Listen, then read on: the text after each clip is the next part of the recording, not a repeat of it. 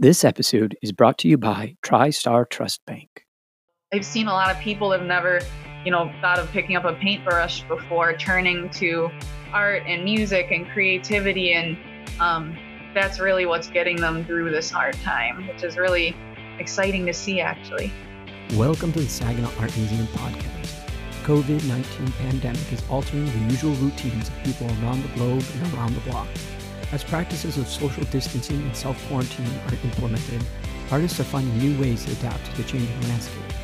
In this series, Art at Home, we have conversations with artists and creative-minded individuals to understand the way these unusual times are impacting lives. Alise Noble describes the lessons and challenges of maintaining a community and connection for adults with a variety of abilities through the Art Shop Program at Creative three sixty in Midland, Michigan. As an artist herself, Noble also gives insight into some of the projects she is working on to stay creative during these unusual times. This interview was recorded May thirteenth, twenty twenty.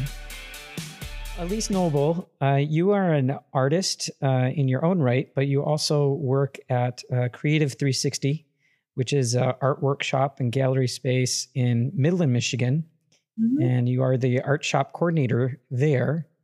So for our listeners, tell us a little bit about um, what uh, the Art Shop program is, and uh, maybe just to touch on what Creative three sixty is.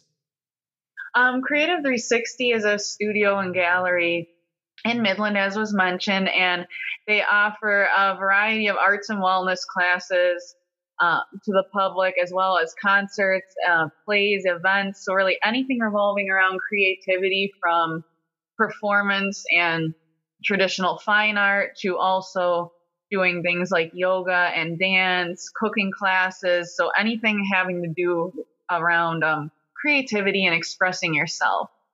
And the Express Yourself Art Shop program is um, newer to Creative three sixty. And it's a program that was started now, I think, about six years ago. Um, and it's geared towards adult right now, adults primarily, because of when we host the classes, um, kids would be in school, but it's supposed to be an inclusive program that's comfortable for adults of all abilities. So it's primarily geared towards being a comfortable environment for adults with disabilities, be that um, physical, intellectual, or psychological. But we really enjoy having a mix of all different abilities and backgrounds in the class. So the classes are open to everyone, and we do get a lot of just general public, especially in our evening workshops, that come just to hang out and have fun. And it's really cool to see all different people getting along and creating together. Yeah, it sounds like a, a very much a, a community-oriented kind of program that meets the needs uh, of the community there. With sort of the stay-at-home orders, Um, you know, with these stay-at-home orders, how has that community changed? What ways are you finding that might work to stay connected with the people that you've been serving? Um, what we've been doing is a lot of virtual lessons and tutorials that we've been sh- um, sharing through our YouTube account. So a lot of our art shop teachers have been still working from home and making free videos so that um, for students that are at home and um, have maybe lost that connection to an arts community, they can still have access to that. Um, a lot of our art shop students maybe don't necessarily use smartphones or have a laptop, but um, a lot of them do have either um, home health aides that work with them or family members, so whoever their caretaker is. Um, we're making sure that we get that information out there so that they can share our videos with the students. So it's a lot of um, virtual sort of bringing arts to them that way through the internet. And then also um, we've been doing some virtual art shows. Um, we have another one coming up actually on the twentieth from six to seven thirty that will be a live stream. It's our second one. And we're showing art from not only our students that um, we have in the Creative three sixty building that I went and picked up and have brought to my home, but also um, I've done safe pickups from some of the other art shop instructors Um, so there's a lot of disappointment because we had all these um, art fairs and events planned that now have gotten canceled, obviously. So it's a way to still be able to show off the students' art and let them have that time in the spotlight, but in a way that's workable for the situation right now. Yeah. You know, we've talked about on this particular podcast, the way that art is used as a way of caring for people. And in a very real sense, it sounds like you were doing that with Art Shop, and you've continued to do that just in a different, different format, but with a mm-hmm. similar vision and mission in mind. Um, tell me a, a little bit more about some of the barriers that have come up to creating the content that you want to present to people, as well as some of the, the rewarding aspects of, of working in a different way. Yeah, um, one of the main things that has been a barrier is just, um, you know, everyone has different comfort levels with technologies. Just getting everyone on the same page with that, and um, uh, having to adjust, you know, with doing video. Some ways you might teach normally don't show up well in the video, um, and you know, you're working with so many different things with sound and lighting. And it, um, I really admire our Art Shop instructors for kind of jumping to the challenge with this, because a lot of them had never done any video stuff before. So it's all new to them. Um, and there is a bit of a learning curve with that. So um, I really admire just their tenacity to get into this and make it happen still, even with zero experience doing videos or this kind of virtual instruction. Um, I think one of the positives to this, though, is that, um, you know, a lot of our Art Shop students, um, depending on their disability or health issues they may have, um, some of our students, you know, they do miss a lot of class, or, you know, sometimes even, you know, if it's a certain type of weather, weather's a little more bad. And if they use mobility aids and it's harder for them to get out of their house, or if they have immunity issues and, you know, when it's winter, it's really, you know, or at flu season, it's really, they can't go out a lot. So a lot of our students actually have the same difficulties with being able to leave their house that we're all facing right now. And so learning how to do this virtually, that's going to help us in the future, so that for those that um, maybe can only come to a class every so often, but still want to participate, we'll have a way to still get the art instruction to them.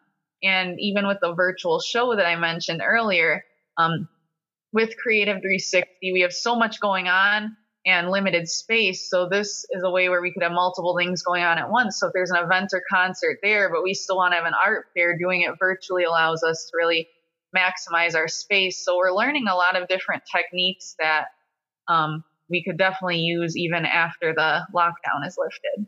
Yeah, that that interesting relationship between some of the offline community and online community uh, seems to be working, working well. I think that one thing that I've noticed since the stay-at-home orders have been implemented and quarantine have been implemented is the wealth of resources that are available. Um, but in your case, it sounds like having that relationship prior to um, this change in circumstance really has given your um, your students a place to go that's centralized versus having to go and make things up on their, their own or gather bits and pieces to find these art projects. Yes, definitely. Um, and I've seen not even just with our students, but even just um, friends and acquaintances in my life, some of them that have never done art before, um, being creative is really getting them through this quarantine, because um, it is hard. And even if you're someone that's still able to work, just working from home, or if you're an essential worker, um, it's still, you still end up with a lot more downtime because you can't go anywhere. You can't see your friends and family, or just with the people you live with. So it is taking a toll on a lot of people, and they have a lot of time to fill. Um, and it's like, oh man, what do I do? And especially when, you know, the world environment's kind of stressful. The last thing you want is to just be sitting there with nothing to do, stuck with your thoughts, which can often be very anxious in a time like this. So I've seen a lot of people have never, you know, thought of picking up a paintbrush before, turning to art and music and creativity. And um, that's really what's getting them through this hard time, which is really exciting to see, actually. Just turning a little bit here, uh, how have you seen your own creativity maybe change or evolve during uh, this period? I mean, you're working right now and you have that purpose. Have you found similar direction or purpose in your own art that you're making? I have. What's nice is I find that I do have a lot more time now to work on projects that I've, you know, been thinking about doing forever, but never got around to. Um, I've been working on a lot of watercolor paintings lately, um, which is something I didn't have time to before, with a lot more detail. I'm right now I'm working on a painting of a Venetian mask, like um, carnival type costumes. So that's been a lot of fun. Um, I always wanted to do a graphic novel, actually. Um, that's one of those things that's been in the back of my mind since way back in college, never got around to it. So I've had the chance to start doing that. My first um, couple I want to do, um, just some really small ones based on the um, Hans Christian Andersen old fairy tales. Um, so that's something I'm working on. So it's been great to finally get to all those kind of extra projects and creative pursuits that I always wanted to devote time to, but was kind of torn in a million different directions. So I've had a lot more time to refocus. It's great. Yeah, I know for my myself, a lot of times I use, well, I don't have time as as an excuse to put things mm-hmm. off. And there's certain be, certainly been um, a reduction in that barrier. Uh, you know, that the, the excuses, using that excuse won't work. I'll have to either think of it, think of a new one. Um, but how do you feel like, uh, you know, you see your creativity and, and your work process continuing to change as we move into the future? Do you feel like some of the lessons that um, and and direction that you've started to go in, do you feel like that's something that you'll be able to sustain? Definitely. Um, something I certainly have learned from this quarantine that is a good takeaway is um, the fact that, especially I think with everyone, but with um, creative people too, um, just starting so many things and kind of overcommitting. So I've learned from this, with everything kind of shutting down and being taken away, that I was really Um, by overcommitting even to fun, creative things I wanted to do, I was really impeding my own progress, because I was starting so many things that I nothing was getting finished, or I was causing myself so much stress by overcommitting to different projects that I wasn't able to really focus and enjoy what I was doing, which actually makes any work go way slower. So something I've learned definitely from this I'm going to take into the future is just the importance of creating margin. Um, and even when art and creativity is a major driving point in your life, of course, too, you still want to make time for friends and family and the important relationships in your life. So just, um, I've learned a lot about kind of striking that balance over this downtime. Yeah. And it's, it's not a, always an easy balance to strike. Mm-hmm. And, uh, you know, this disruption, I like the word that you used, margins. Uh, I think that that's an interesting way of thinking about how to use time or plan time and limit maybe the scope of a creative adventure, but mm-hmm. not necessarily um, cease to do it or or mm-hmm. become limited in that pursuit. Um, sort of in closing here, Uh, can you describe uh, some things that you're looking forward to most uh, once there is some movement toward uh, being able to gather uh, again, or in some capacity? Um, you know, as I've talked to uh, others, I don't know that that will happen quickly, um, but but that element of hope uh, for the future, I think, is is uh, something that helps keep us going. Uh, so oh, how, definitely. How would you describe some things that you're you're really looking forward to? Um, looking forward to in the future, um, the major thing that comes to my mind is definitely seeing our students in person again with Art Shop. Um, we really become like one big family. Um, we get some different students each semester, but the main core group is usually the same group of people that come join us semester after semester. And so it really is, in a way, like not seeing major family members when we don't get to see them in person anymore or talk to them really a lot. So I'm definitely looking forward to seeing our students again and going back to in-person teaching, um, and just having that community aspect, just um, where you're able to interact without a screen between you. That's definitely something I'm looking forward to. Yeah.